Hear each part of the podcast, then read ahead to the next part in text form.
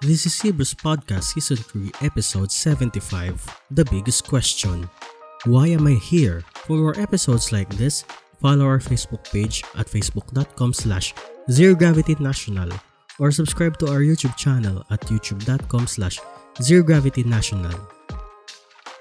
So, katulad nga na pag-usapan natin nung Monday, sinagot natin ang isa sa pinakamalaking tanong ng Christianity and that is, does God exist? And hopefully po ay nakumbinsi tayong lahat na meron talagang Diyos na nag exist and nagbigay pa tayo ng evidences, let's uh, like in morality, in cosmology, in the fine-tuning, Kumpletong kumpleto. experiential and biblical evidences nagbigay tayo no although syempre hindi natin kayang pagkasyahin lahat yan in an hour program. Uh, but if you want more discussion you can always um, PM us and maybe have a private conversation. So ngayon pong gabi sagutin natin yung pangalawang tanong no? Why are we here? Ano ang purpose Oo. natin?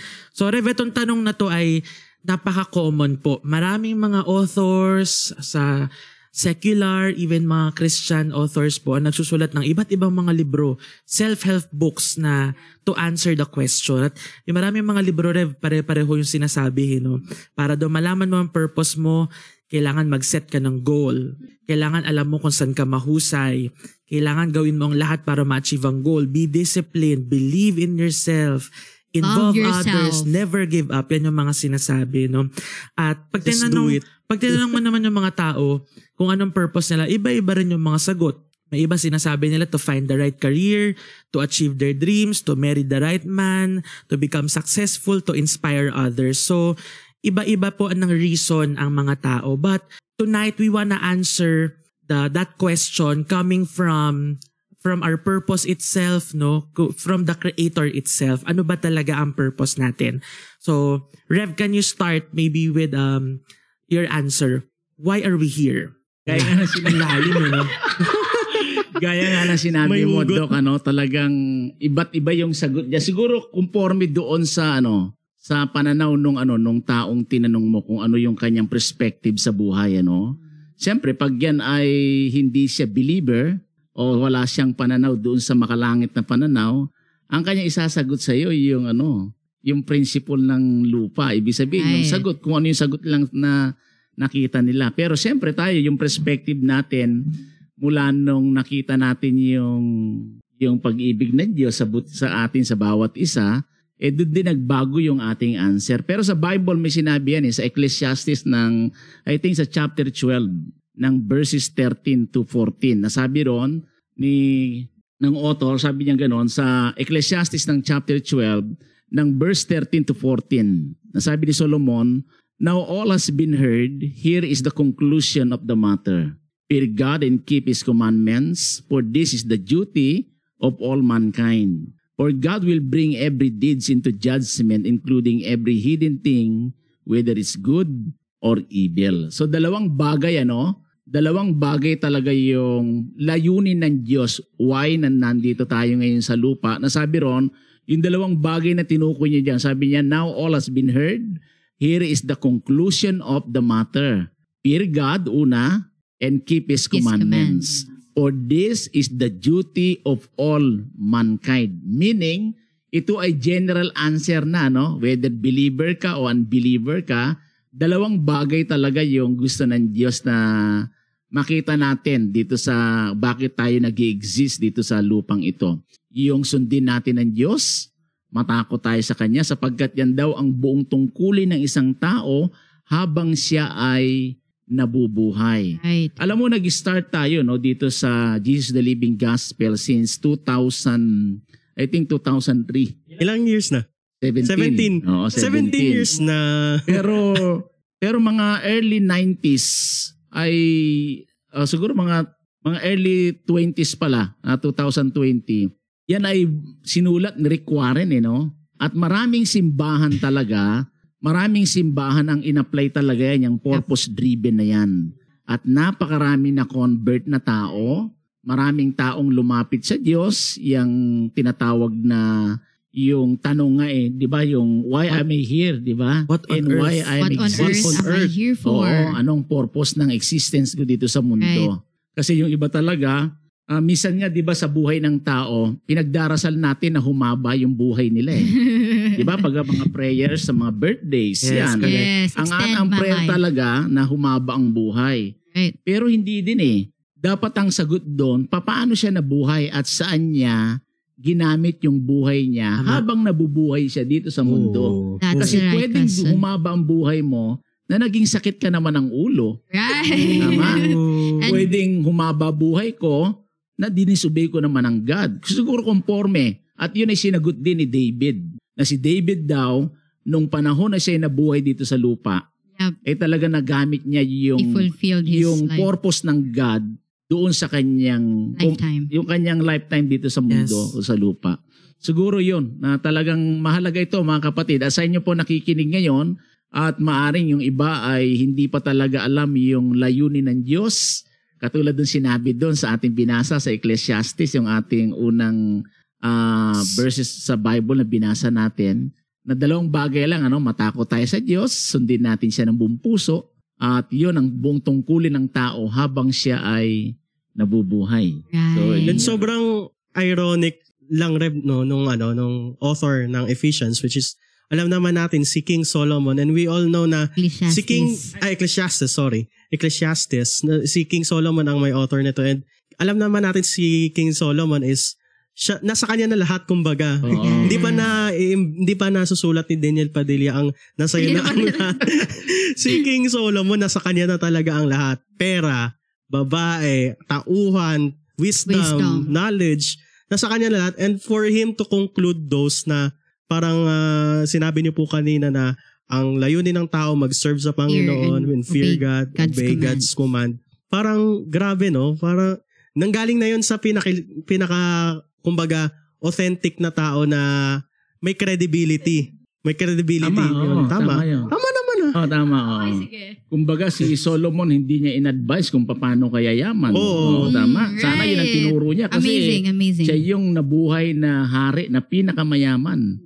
At di niya rin in-advise kung paano ka magiging powerful man, di ba? Hindi rin. Wala siyang binigay na Oo. ano. Meaningless. Uso, uso, ka- uso kasi ngayon yung mga ano, steps.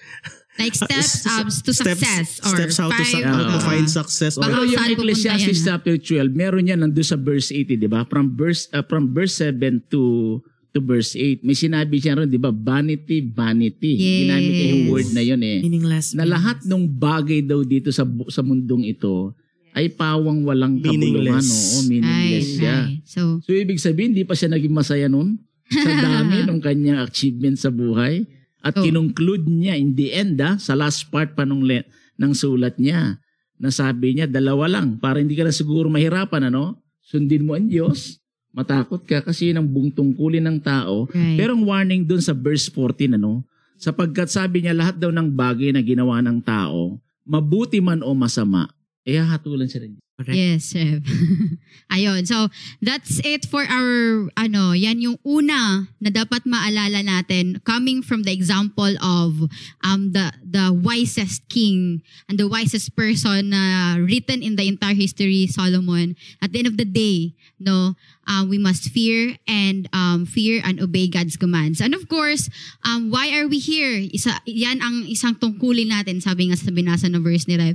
And people, sabi mo nga sa start ng sinabi mo, Rev, na um, all of the people must know this, pero may iba hindi nakakaintindi nga because they do not um, understand God and they do not um, believe in Jesus or in God. And that's why um, that's the first purpose kung bakit natin inuna sagutin yung unang question natin na does God really exist? Because from there, knowing the Creator, knowing the existence of Creator, then we will understand our very Our purpose. purpose. It points back to the reference who is God. I would like to quote first, no, um, isang atheist, sabi niya si Bertrand Russell, unless you assume a God, the question of life's purpose is meaningless.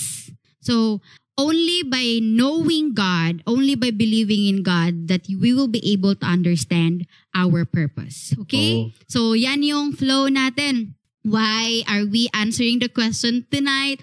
Why am I here? Or What's the purpose for living? And I guess many of our viewers right now, many of you are, alam mo yun, parang tatanong pa, bakit ito yung course ko? Bakit ito yung trabaho ko? Bakit I belong to this kind of family? Bakit ito yung age ko? Bakit na ano ako ah, bakit ako nabuhay sa time ng COVID no and we are going to answer all those no marami tayong mga alam mo yung existential na mga Existential, Quest- existential questions. question.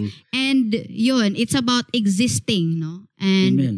existing with a purpose and the bottom line is that we we exist and we are alive for a certain purpose and that's what we are going to dig deeper right tonight Oh, tapos ano Okay. 'di ba? Ah, kagaya ng sinabi mo na- kanina, yung tao, yung purpose nila is parang ah, nakaayon sa sa sitwasyon nila or sa mundo dito. Pero gusto ko lang malaman sa atin. Kayo ba nung before na hindi pa kayo like malalim or intimate sa relationship niyo sa Lord, ano ba yung sa tingin yung naging kumbaga parang kasi di ba may realization kayo sa buhay na ay siguro ito yung purpose ko. Ano ba yung initial na parang naisip nyo na kaya kayo nabuhay, kaya ano kaya yung purpose nyo dito sa mundo? Eh, ikaw, ikaw, Rev, sa tingin mo, Rev, Ganda, ano ano ba? ganda ng question mo, Pastor Diyos, ano? Siyempre, nung una, anong taong ba ako na born again? 16 years old eh. Okay? Pero yung buhay ko bago ko tinawag ng Panginoon, talagang walang purpose talaga. Kumbaga yung buhay ko, mamatay na kung mamatay. Parang gano'n. Bakit? Rev? Ano wala po din akong pangarap sa buhay. Kumbaga wala akong direksyon. Yun ang buhay eh. Kumbaga siyempre wala akong walang Diyos na naggabay sa akin kaya natural yung buhay ko eh patapon. Hindi ko nga alam. Basta isip ko noon, gawin ko yung gusto ko at pag namatay ako, alam ko din, impyerno ko pupunta. Oo. Kasi nga ganun eh. Talagang, alam mo ang tao dito sa mundong ito, no, talagang masasabi natin eh, karamihan talaga na wala silang layunin sa buhay. Hindi nila alam yung purpose, bakit sila nag exist Hindi nila alam yung purpose, bakit sila nabubuhay. Ano yung, ano yung direksyon ng kanilang buhay. Hindi nila alam yun. Pero 1986, siyempre, nung nawa na ang Diyos sa akin, siyempre, yung nagkaroon ng kulay, Dok, yung buhay ko eh. Kasi noon, walang kulay eh, no? Black and white. Oo, black and white. Talagang black nga lang, walang white. so, talagang iba. Iba talaga yung yung alam mo dito sa mga nanonood ano kung sana ah, may alam ko na i-share niyo itong ating pina- itong itong topic na ito at maraming tao po ang makakilala din sa ganitong mga sharing natin magkakaroon lang kasi ng direksyon yung buhay ng isang tao once na nagkaroon siya ng tamang relasyon din sa Diyos. I like that. Correct. Hmm.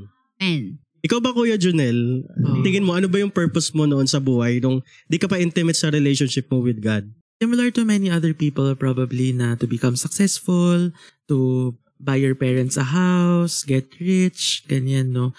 Um, pero tama si Rev eh, we will really never discover our purpose without getting to know the Creator. Parang kung ikaw ay taga-bundok at hindi mo alam anong cellphone, pag inabutan ka ng cellphone, di mo alam ang use niyan, di rin naman sasabihin ng cellphone kung para saan siya. So similarly, ganun din sa atin, um, we need to get in touch with the creator para Yes. malaman natin kung ano ba yung design natin. 'di ba? So tama yung pinupunto ni Reve. We really need to know the creator because only the creator can reveal the purpose Yes. of the creation. Yeah. Right Si Jel, di ko natatanungin kasi lumakayad sa ano, yung Christian o hindi ka sure o sige, Dati, ikaw ba? growing up, ito yung ano ko, parang gusto ko sa buhay. I can do anything except being a pastor. Ikaw na. As in, dati, growing up, even Sana my all. siblings. Sana all. Oo, yun nga. I mean, ayaw namin na maging pastor. Kasi Rev Wood nanonood. Surprise! Alam nila yan. Mm-mm. Anyway, so, um, yan. I know kung kayo guys, meron kayong ultimate like um, purpose or gusto nyong gawin sa buhay, can you comment it down so that we will know? And this time, sabi nga no ni Rev, that we go back to the Creator. And there's this verse in Colossians 1.16 from the Message Translation. For everything absolutely everything above and below, visible and invisible, everything got started in Him and finds its purpose in Him. Oh. So, have Parang anything? relate- parang gusto mo sabihin ka rin. Parang related yun sa sinabi ni eh. ano. related yun sa sinabi ni nang nag-comment sa si jo, si Pastora Joanna. Sabi niya, just like an invention needs the inventor to show its purpose. Yes. Galing yan, ano rin yan eh, sinabi rin yan ng ata ni Rick Warren sa kanyang libro sa Purpose Driven Life sa unang-unang ah, chapter ng ah, Purpose Driven Life which is who ano what on earth am I here for? Mm-mm. Go Rev. So nung nung nasabi sa akin tong topic nito ni Pastor Rachel ano, sabi niya, "Re, pwede ka ba ma-invite? Ano naman tayo? Pwedeng pwede lagi." Sabi ko, "Sige. Anong topic? Wala Rev, tatanungin ka lang doon." sabi, sabi ko, Abe? sabi ko, okay to. Pero bigay ko sa iyo, Rev, yung mga tatanungin nila. Yan. Mag naman ako kaganda kay Pastora. Binigay niya ako ng Ay, input opo. kung ano yung mga sasagutin, yung mga sasagutin ko. Pero nung gabing yun, ah, nag-aral din ako. Eh, ibig sabihin, tinignan ko, da, tinig, inaral ko din yung mga binigay niya. Nakita ko yung buhay ni Hezekiah. eh. Doon sa Oh. Second Wow. King ng chapter 18 ng verse 2 and 7. Si Hezekiah, in the age of 25, naging king siya. King King. Okay. Hanggang nag-reign siya ng 29 years eh. Tapos nagkaroon siya ng illness, di ba? Nagkasakit Mm. siya. At si Isaiah, pinuntahan siya, sabing ganun eh, ibili mo na yung pwede mong iwan at hindi ka nagagaling. In short, mamamatay ka na.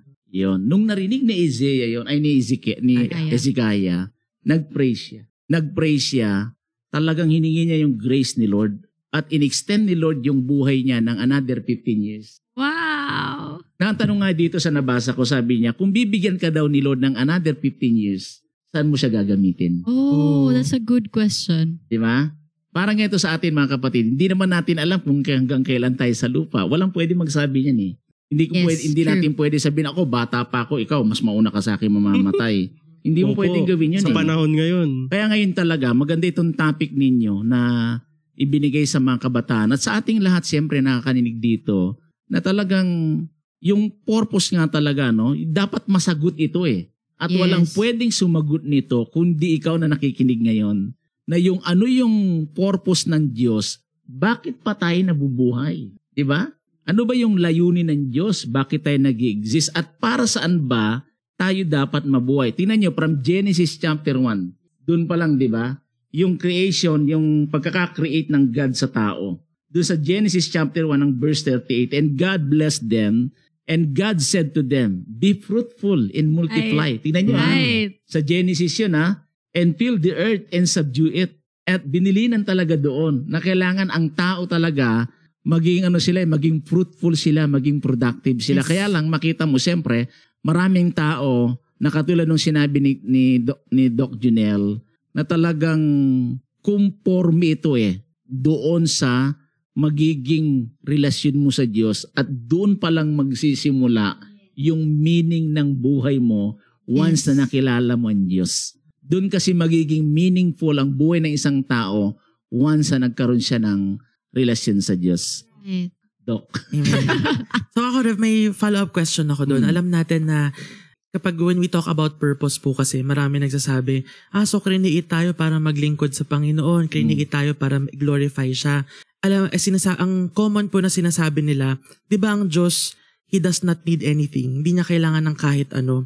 Kung hindi niya kahit kailangan ng kahit ano, bakit pa niya tayo create? Ibig sabihin ba ng creation natin, bored ang Panginoon at kailangan niya ng entertainment or amusement? Ang ibig sabihin ba ng pag-create sa atin ng Panginoon ay lonely siya? dahil gusto niya ng relationship with us, 'di ba? So, if you can give an answer to that, Rev, kung wala nang kailangan ng Panginoon, He is God, He does not need anything, why does He need to create us? Mag- mag- Universe. mag- magandang tanong yan ano The sa na, pressure na, bigla. tin- na tinanong mo sa akin. So bakit kailangan nga tayo ng Diyos? Yun siguro ang tanong doon. O kung Diyos siya, tama nga naman yon hindi niya na kung makapangyarihan siya, eh, bakit siya na lang dapat gumawa ng lahat ng bagay, tama? Siyempre mas kaya nga eh, di ba dun sa John 3.16 eh. Tinan mo, sabi ron, For God so loved the world that He gave this only begotten Son. Kasi hindi ka pwede magmahal nang wala kang expression. Di ba? Correct. Pag sinabi mong I Right. love you, hindi enough kasi yun eh. Laging ang pagsalitang mahal, meron siyang ano eh, meron siyang tawag doon, meron siyang demonstration eh. Kaya ang demonstration ng God doon sa love niya, si Christ talaga eh. Tingnan mo, bakit kailangan siyang mamatay pa? At bakit, di ba, tayo ba pag nag-forgive, eh, nilalabasan ba tayo ng dugo sa katawan? o pinapatawad na kita, tapos may lalabas na dugo sa akin. Pero bakit magtataka ka, no? Bakit ang Panginoon o ang Diyos, yung kanyang pagmamahal, in-express niya through Jesus Christ. No, ang Diyos ay in-express niya yung love niya through us, siyempre, sa atin. Oh. Tama? Through us. Na para mas mapil natin yung love ng God kapag mayroong taong gumawa nito para sa atin. Tama? Ganun. Yung John 3.16, yan ang very example doon na ginawa ng Diyos na hindi niya lang sinabi mahal niya ang tao, talagang ginamit niya si Jesus. Sana hindi niya rin ginamit ang Panginoon ay ang, ang ating Panginoong Jesus na nananahimik ang Panginoon eh, ginamit niya din. Oh. Anak, baba ka ha, isugal mo o ibigay mo yung buhay mo sa kanila. Ganon din sa atin. Talagang talagang kailangan ng God na mag-express nung love niya eh. Yan. Ah, Salamat dahil tayo okay. yun minsan nagagamit niya. Pribileyo yun, di ba? Pribileyo yun na magamit tayo ng Diyos. Yung iba nga natutuwa pag ginamit ng demonyo eh. Oops! eh di mas maganda kung magamit tayo ng Diyos. Tama? So, maganda yung sinasabi ni Rev, no, na kumbaga, even if God does not create us, He remains God. Hindi nagbago yung status niya bilang Yes. Panginoon. Ah, mm. Kahit wala tayo dito sa mundo, He is God, unchanging. Pero ang sinasabi ni Rev dito para sa mga kabataan, God is a loving God and He cannot prove Himself to be a loving God kung walang expression at walang magiging recipient ng love na yon. He can claim to be a loving God and just love creation. But would creation be able to reciprocate it back? Hindi po eh. Hindi. Kaya create niya ang man and woman para magkaroon Wow, ng, re- ng yes. ano, reciprocation yung pag-ibig na yun. Right. So, yun yung ng pinupunto ni. Rev. Kaya perfect answer yun. Perfect nga. As Perfect super. answer yun. Demonstration of love.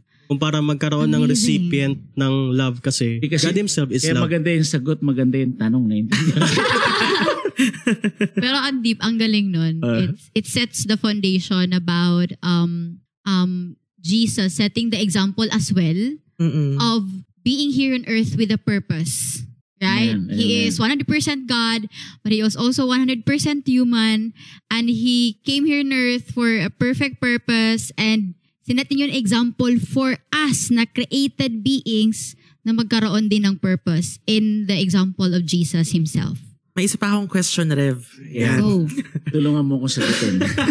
Huwag ka mag-alala, Rev. Sige po. So, syempre, create na tayo ng Panginoon as recipients of His love, wanting to build a relationship with us. Kaso, syempre nga po, nagkasala ang mga tao. Maraming mga tao na hindi gusto yung relationship sa Kanya. Um, maraming feeling nila ginagamit sila ng Panginoon, no? Or hindi nila nagugustuhan yung, yung mga gawa ni Lord. Hindi po ba nagsisisi ang Panginoon, ang Diyos, na create pa niya tayo? Ay, hindi, siyempre. Kasi maraming mga kabataan na nagtatanong nun. I'm sure nagsisisi na si Lord.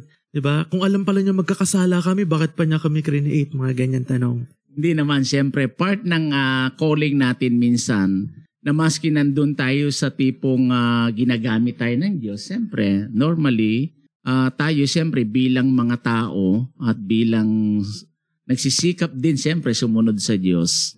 Ah, sa Bible kasi halos lahat naman ng mga mga man of God ano na ginamit ng Diyos ay nag-fail din sila sa yes, Panginoon. that's very important. Pero ang mahalaga dito ay yung paano uli tayo magsimula. Kasi lagi ang Diyos hindi niya tinitignan yung yung sinimulan mo eh. Ang lagi niyang tinitignan yung huli mong ginawa Tapos, o, sa sa buhay natin.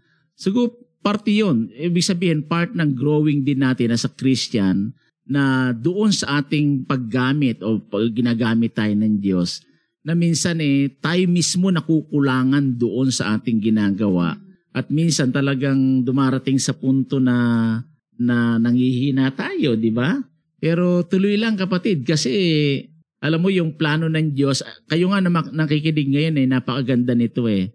Kasi itong topic natin, Dok, ano, talagang pag ito talaga naintindihan lalo itong ating mga kapatid na mga kabataan natin, ito kasi yung ano eh, napakagandang question na pwede nilang ibigay dun sa mga tao, sa mga classmate nila, Tama. sa mga kaibigan nila.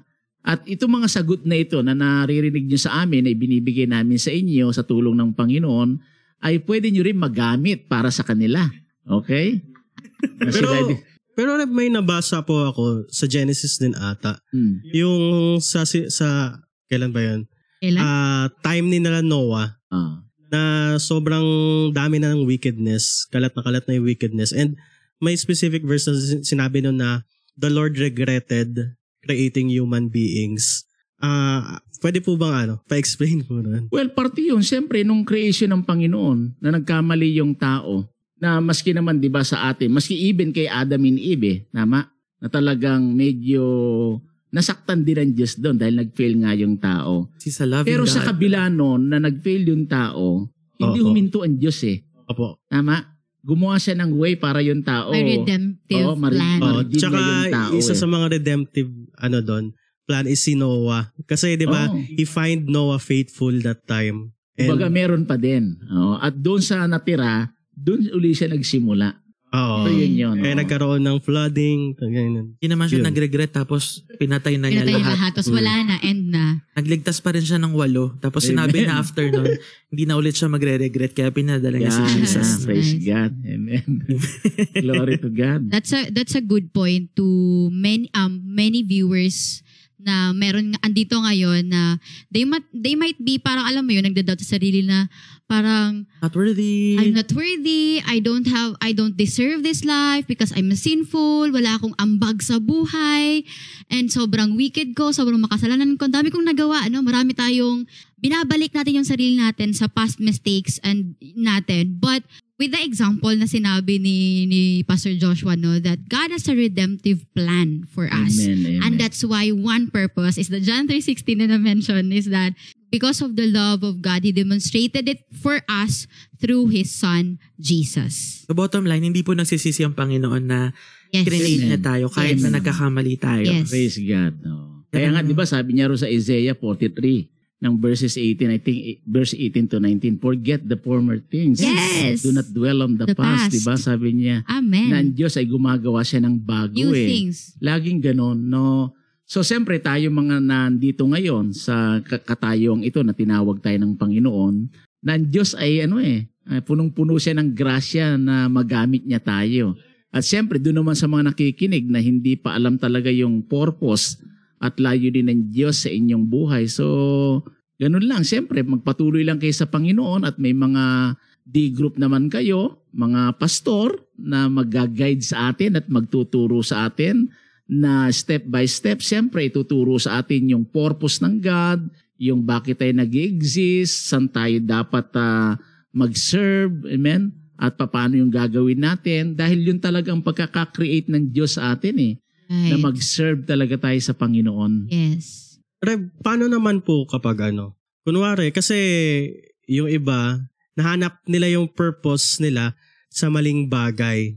Ngayon naman po, kung naririnig nila ito, pa- anong pwedeng gawin nila para mahanap nila yung purpose nila na naayon sa will ng Panginoon? Well, sa lahat siyempre pagka ganun ano na na yung tao kasi para malaman nila yung purpose ng Diyos. 'Di ba lahat naman nag-start yan sa repentance. Yan. Yes. Tama. Na ang tao once na nagbalik loob talaga sa Diyos, okay? At lumapit uli sa Panginoon yan. Never naman silang ano eh, ah i-disregard ng Panginoon eh. Na talaga ang Diyos nagbibigay siya ng ng maraming pagkakataon para yung kanyang anak ay makabalik sa kanya. Ako, may mahirap na tanong ulit ako, Rev. Yeah, sige. Praise God. Oo. Ang, mga- ang mga... Nag-prepare si Ray. Bakit? Pag ako nagtatanong, Actually, siya taga-question. Hindi, tinitingnan ko para marinig natin ng tama. Okay po.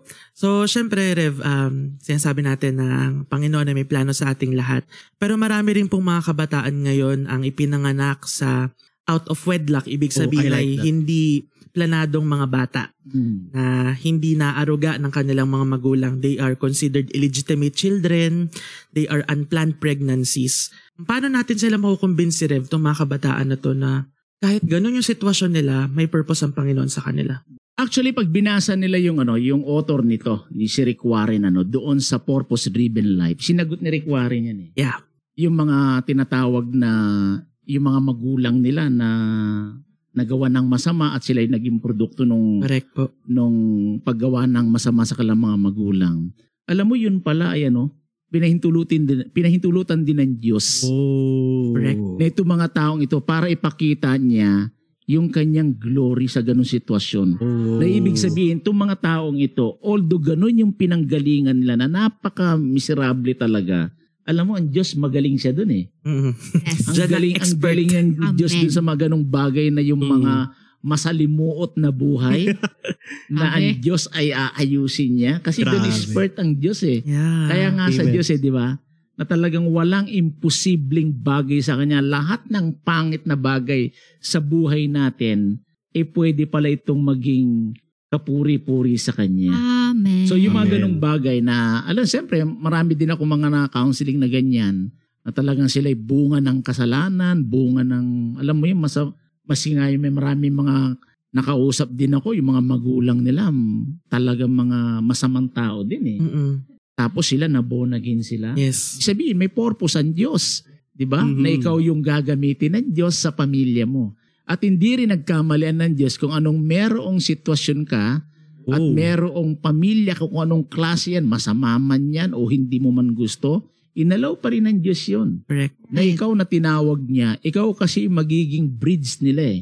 Amen. Para sila din ay makatawid doon sa buhay na ipinangako ng Diyos. Amen.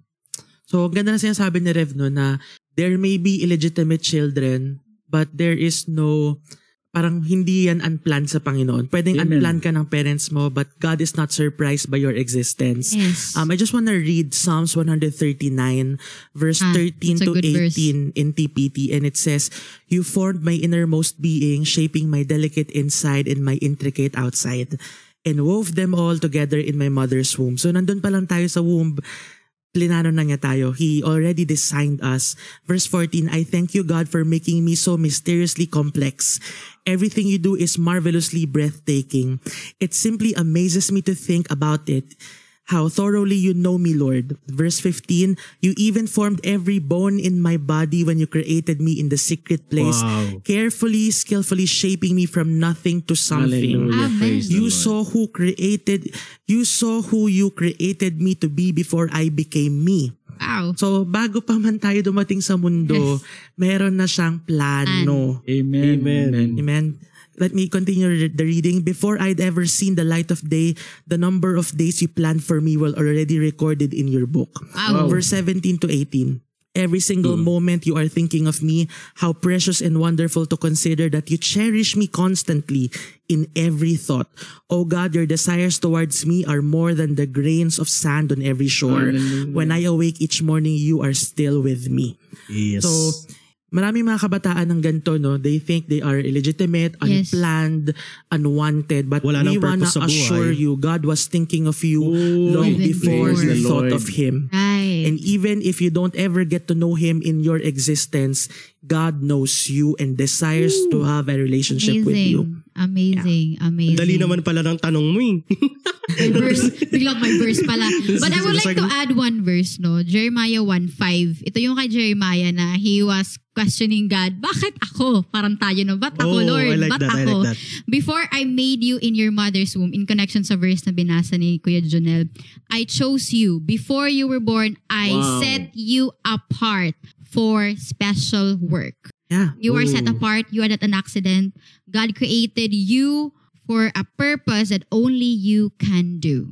Mm-mm. So, That's meron kang purpose dito sa mundo. Hindi ka lang dagdag number sa population ng Pilipinas. Hindi ka lang ah, ah, pakpalamonin. Kundi meron kang purpose, kapatid. So, wag mong isipin na wala kang gagawin, wala kang kwenta, meron kang purpose. Amen. Praise God.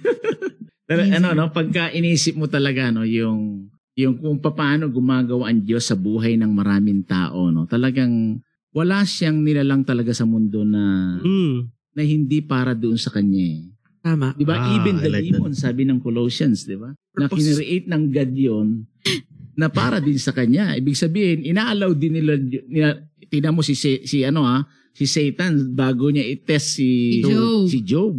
Nagpaalam pa sa Diyos eh, no? Di ba?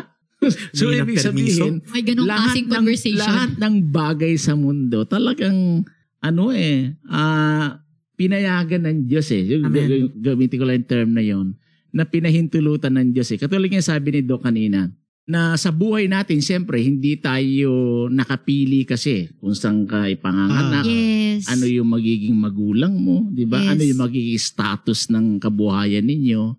Pero isang bagay lang, ano, lahat ng bagay naayos yon kapag nalaman mo na talaga yung purpose ng God sa buhay mo, plus nakilala mo ng Panginoon. Doon nagkakaroon ng ano eh, ng halaga yung buhay, ano. Yes. Na tayo naman, siyempre, nung hindi pa natin, hindi pa tayo tinawag ng Panginoon, talaga masasabi natin eh, na hindi rin natin alam kung ano yung buhay natin nung araw. Siguro, si Pastor Diyos, kung hindi ito tinawag ng Panginoon, baka iba yung pangarap nito sa buhay. Oo, ang purpose ko lang dati, Reb, ano eh, lumakas sa mga online games eh. Uy, praise God ah. Parang ang purpose ko noon, parang ano eh, maglaro, mag-games, or kung ano man. Eh yun. Alam, alam ko nga yun eh. Naabutan ni review. Opo. So, tingnan mo, di ba, ang ganda, no? Ah, napakasarap kasi, mga kaibigan, na yung malaman mo talaga yung, yung purpose ng Diyos. Bakit tayo nandito? At yun ang pinakamaganda, na malaman mo yung bakit ka nandito sa mundo. Amen. Sasaya ka na. Kasi yung ibang, ibang tao, maraming pera, di pa rin masaya, eh, no? Tama. Marami ng ah, girlfriend sa buhay, wala din, malungkot pa rin sila, eh, di ba? Yes. Oh, yung Ah. iba, yung iba Reb, ano, ah nahanap nila yung purpose nila sa buhay sa pamamagitan ng pag-acquire yun ng maraming relationship which is nakakalungkot. May testimony nga ako, ay may testimony. May na-encounter nga akong cou- counseling ah, last last Tuesday lang. Yung sabi niya, tay, sabi niya gano'n, nasan ka ba? Eh, nahiya naman ako sabihin kung nandito ako sa bahay. Pero may D-group ako eh. Kasi alam ko may sasabihin siya. Kaya hindi ko na sinabi, may D-group ako nak. Sabi niya, tay, punta ka na Star Mall. Kasi may D-group siya sa Star Mall eh. Yung mga technician doon. Mm. Di sabi ko, kinabahan ako eh. Sabi ko, di nag-pray muna ako bago ako umalis. May dala akong subject. Sabi niya, gano'n ako subject. Sino yung subject na tinutukoy niya? Yun pala yung friend niya. Hindi ko na pangangalanan para protection din siyempre dun sa ating kapatid. Yung pala yung kapatid niya, ay kapatid niya, yung kaibigan niya ay balak na naman magpakamatay. Oo. Kasi every time na yung brother ay magkakaroon ng frustration na hindi pansinin ng kanyang girlfriend, nag-a-attempt ano eh, pakamatay. Siyempre, iinom muna siya. Yung unang attempt niya, tatalon siya sa third floor eh. Buti na pigil siya. Pero yung pangalawa, mga kapatid, anong nangyari doon? Nilaslas niya talaga yung kanyang ano. Ano bang tawag dito? Wrist. Chris. Doc.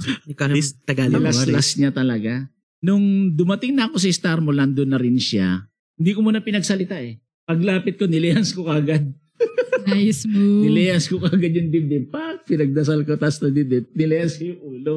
Kasi iba yung tingin ko sa kanya eh. Na, di tinanong ko siya, bakit ba't mo ginawa yan? Sabi niya, Pastor, tay, mahal na mahal ko talaga yung babae, tay. Sabi niya gano'n. Tapos sa tingin ko siya na talaga ang buhay ko, tay. Mamamatay ako, tay, pag hindi ko na siya ano. Sabi ko, sige, pagbibigyan kita sa sinasabi mo. Pero isang bagay, kaya labis yung pagmamahal mo sa kanya, kulang yung pagmamahal mo sa Diyos. Oh, I like that answer. Sabi ko ganun, subukan mong labis din mahalin ng Diyos. Makikita mo, mababawasan yung pag, pagmamahal mo sa Kanya. Kasi hindi lang, hindi na pagmamahal yun eh. Alipin na siya eh. Ah, oo. Leave. Obsessed na siya doon eh. Na kapag hindi Point. na siya pinansin, hindi na siya sinagot, na, na tutuliro na siya. Iniisipan niya na. Alam mo yung mga ganun taong pag-ibig, kaya nilang pumatay. Sobra. Kaya sabi ko ganito na lang nak, di, na, di natapos counseling namin, dinala ko sa Greenfield. O doon ko ngayon kinounseling, doon ko na rin pinalayas yung mga demonyo sa katawan niya.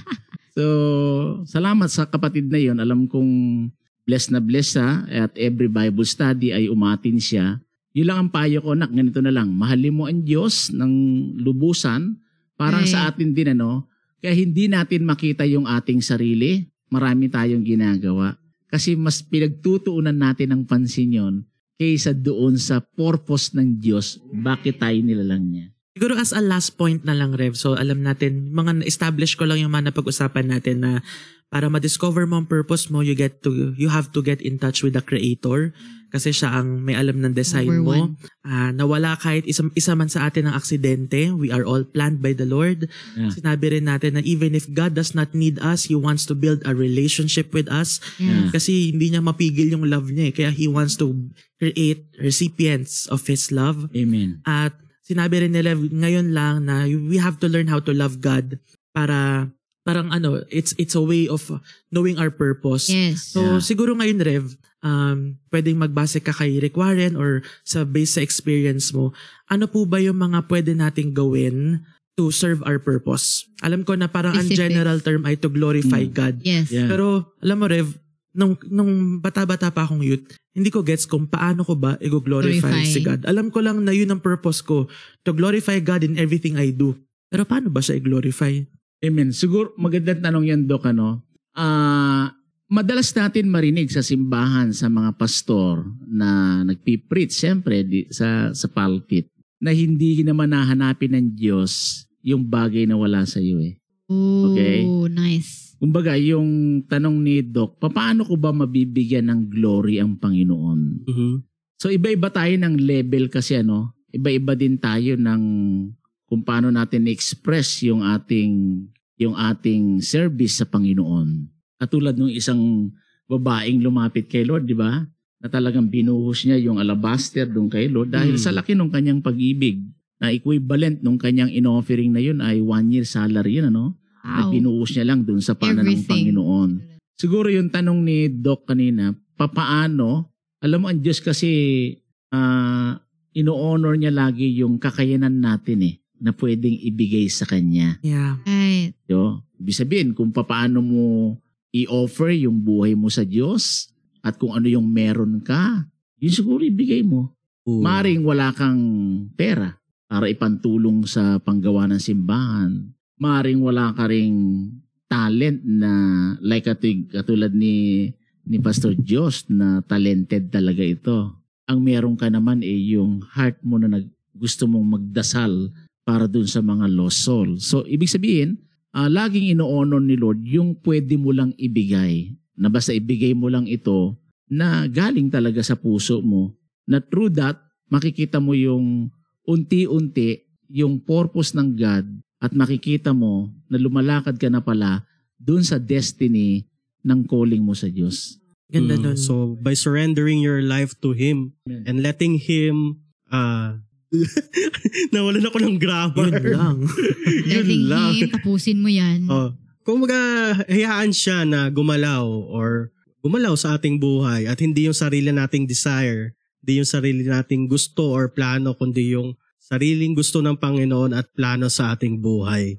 Ito ko rin yung sinasabi ni Rev. Eh. So, go Rev. Una-una na po kayo. Sige. Baka makalimutan Alam niyo po. mo, be- ah, very thankful ako, no? Ah, Siyempre, kaming mga pastor ay hindi naman din talaga namin kaya din. Siyempre, yung na i ito, yung i-train o yung tawag Yes. na i-assist talaga yung mga kabataan. Siyempre, iba yung level nyo din. At iba-iba rin tayo ng gamit sa Diyos, ano? Ako personally, thankful ako sa sa ating ministry, sa Zero Gravity, na talagang parang yung kakulangan ko bilang pastor ay napupunuan nung ating mga kapatid na ito. Okay? Sabihin, ang gagawin ko lang, makipag-cooperate ako doon sa sa mga pastor natin na tumutulong sa atin din, mga pastor, doon sa ating mga kabataan. Kasi aminin natin sa hindi, talagang iba-iba yung ating gifting sa Panginoon. Ano? Na talagang ang Diyos ay nag-raise siya ng mga ganitong klaseng leaders sa simbahan para i-assist talaga yung mga kabataan. Ah, actually, every uh, Monday, Wednesday, Friday, ano, talaga siguro pansinin nyo pagka daily sa devotional Bishop and yung Hope Hour, mahaba ako mag ano, no? Mag, mag, mag, Magtag. akala mo yung buong church pa pa, no? Pero pagdating sa youth, pasensya kayo kasi yung mga youth natin kasi, grabe sila, naubos na eh, pati itatag, y- yung, y- y- Unahan ka na. kaya sabi ko, talaga, thankful ako talaga kasi nandyan yung ating mga leaders sa ano sa Mandaluyong, sa Makati.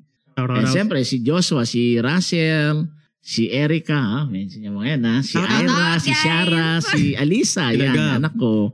Plus sino pa, si Gab, si. Miguel.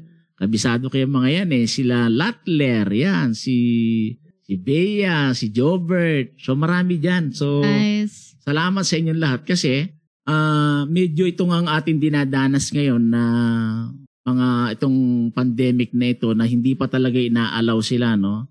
Tingin ko after this talagang bigyan pa tayo ng grasya ng Panginoon ano. Pagbalik siguro talaga natin, nakikita natin na talagang napakarami ito and si Rev Vic, ano, shoutout nga pala si Rev Vic.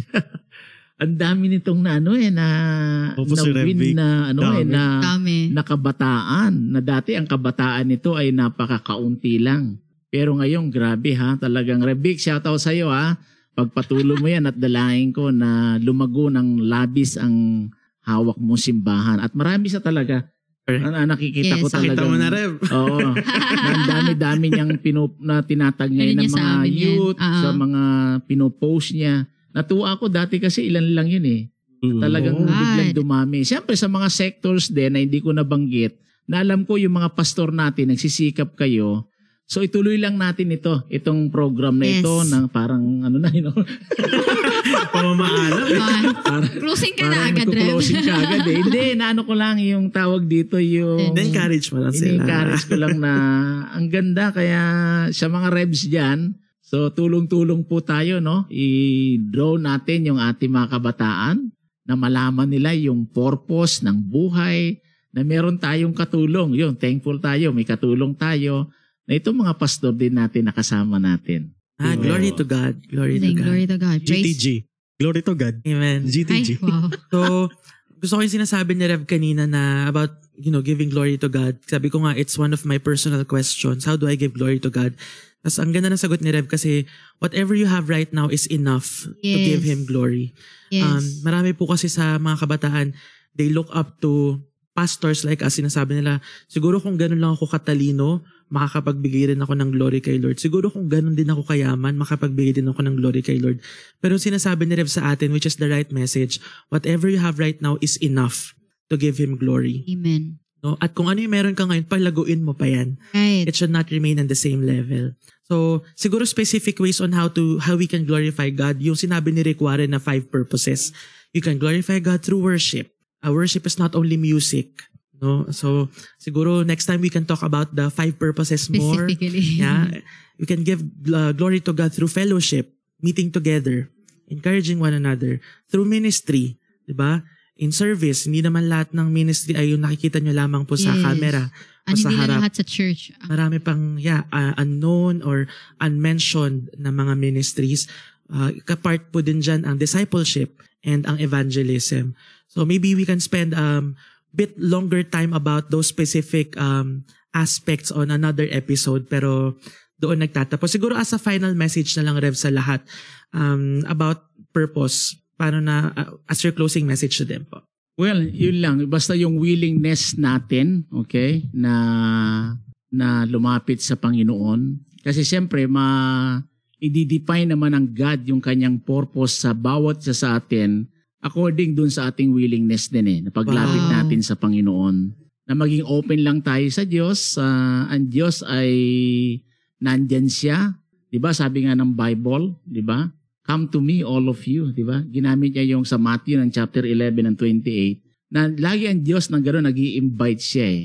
Now sa atin, siyempre, katulad ni Abraham, nung tinawag siya ng Diyos, na tinawag siya ng Panginoon na para sundin yung, yung purpose niya. Hindi naman alam ni Abraham eh, yung end ng kanyang ministry. Sabi lang niya, Oo, leave this di ba? Oo, country. Genesis chapter 12. Basta siya nag-step of faith lang. Yep. At along the way dun sa kanyang journey, ay tinuro na sa kanya ng Panginoon. Yes. So ibig sabihin sa atin, ah, wala namang enough talaga eh. Yes. Wala I namang love that. enough eh. Oo, eh. Siguro ang dapat lang yung mag-step up, step of faith tayo doon sa calling natin. And I know and I believe ang bawat isa na nakikinig ngayon at nanonood, may purpose ang Diyos sa inyo.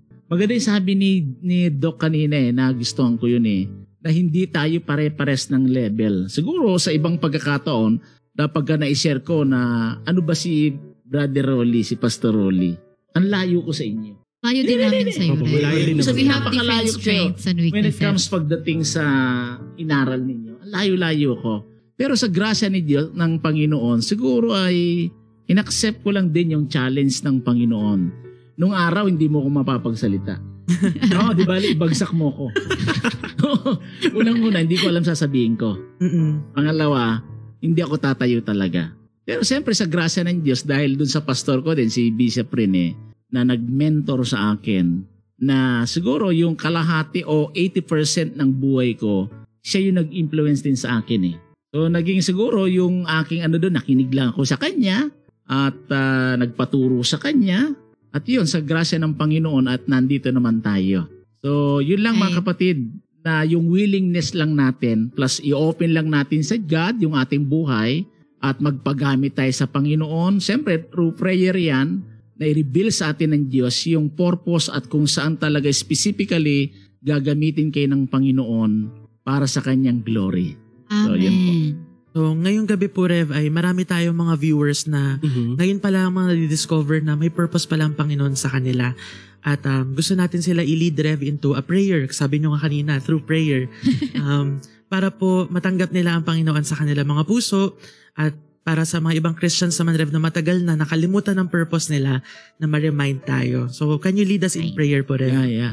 Siguro unahin ko muna yung mga first-timer na tingin ninyo na wala pa kayo talagang ah, ah, relasyon sa Panginoon. Magdarasal po ako ng simpleng panalangin lang po bilang isang repentance and acceptance sa Panginoon. Saan ka man naroon, ikaw man ay nasa bahay mo, nasa work ka ngayon, ay niling ko na ikaw ay yumuko, siyempre, at ipikit mo ang iyong mga mata ang sabi ng Panginoon sa atin ay tulad doon sa John 3.16 na inalay niya ang kanyang anak na si Jesus bilang, pang, bilang tagapagligtas ng ating buhay. And Romans chapter 3 ng 23 na sabi roon lahat tayo nagkasala at walang sino man ang karapat dapat sa paningin ng Diyos. At sinabi niya rin sa Romans 6.23 na ang kabayaran ng kasalanan ay kamatayan pero yung kaloob daw ng Diyos ay buhay na walang hanggan. And sa 1 John 1.9, kapag ah, pinagsisiyan mo ang kasalanan mo, tapat daw ang Diyos at patatawarin niya tayo at lilinisin tayo sa lahat ng ating kasalanan. Sige po, ikaw po yumuko at ipikit mo mata mo at sabayan mo ko sa aking panalangin. Panginoong Yesus, sa oras na ito, lumalapit po ako at tinatanggap kita ngayon bilang Panginoon, tagapagligtas ng aking buhay. Maraming salamat Panginoon sapagkat ang paglapit ko sa iyo ay simbolo ng aking pag-amin sa aking mga kasalanan. Patawarin mo ko at gawin mong banal ang aking buhay. Maraming salamat ituro mo sa akin ang iyong layunin, ang iyong purpose Panginoon at dalahin ko, makita ko ang halaga ng buhay, ng buhay na may aalay para sa iyo. Salamat po sa iyo sa pangalan ni Jesus. Amen. At sa inyo din mga kapatid, yung mga kabataan natin na i-desire po ninyo na kayo ay magamit ng Panginoon. At hayaan niyo po na kayo ay isama ko sa dasal na ito. Panginoon, salamat po sa lahat ng mga kabataan namin na alam namin na ito ay inihahanda mo, Panginoon, sa mas malaking layunin ng kanilang gagawin dito sa mundong ito, Panginoon. Salamat at unti-unti mong nire-reveal sa amin ang iyong kalooban. At salamat unti-unti mong pinapakita sa amin yung layunin ng buhay, yung layunin bakit kami nananatili sa mundong ito, na ipinapakita mo sa amin yung purpose, Panginoon, na kung paano kami maglilingkod sa iyo. God, gamitin mo ang aming mga, ka- mga kabataang ito. Papagpalayan mo sila at patuloy na paglingkuran kanila. At yung panahon na sila po'y manatili sa lupang ito, sa mundong ito, ay magamit mo sila para sa iyong kalulatian. Salamat dakilang Diyos sa mga salita mo na nagbigay aral sa amin sa gabing ito. Pinupuri ka namin sa pangalan ni Jesus. Amen. Amen. Thank you, Rev, for a Amen. wonderful discussion tonight. And I know that many of our viewers, first timers or hindi, ay na-refresh at na-remind at nalaman that there is a purpose sa buhay natin. That we are created for a purpose. And it's not about us at all. It's about the Creator, God, and having a relationship with Him. Anyway, so there will be more about discussions, more discussions on that.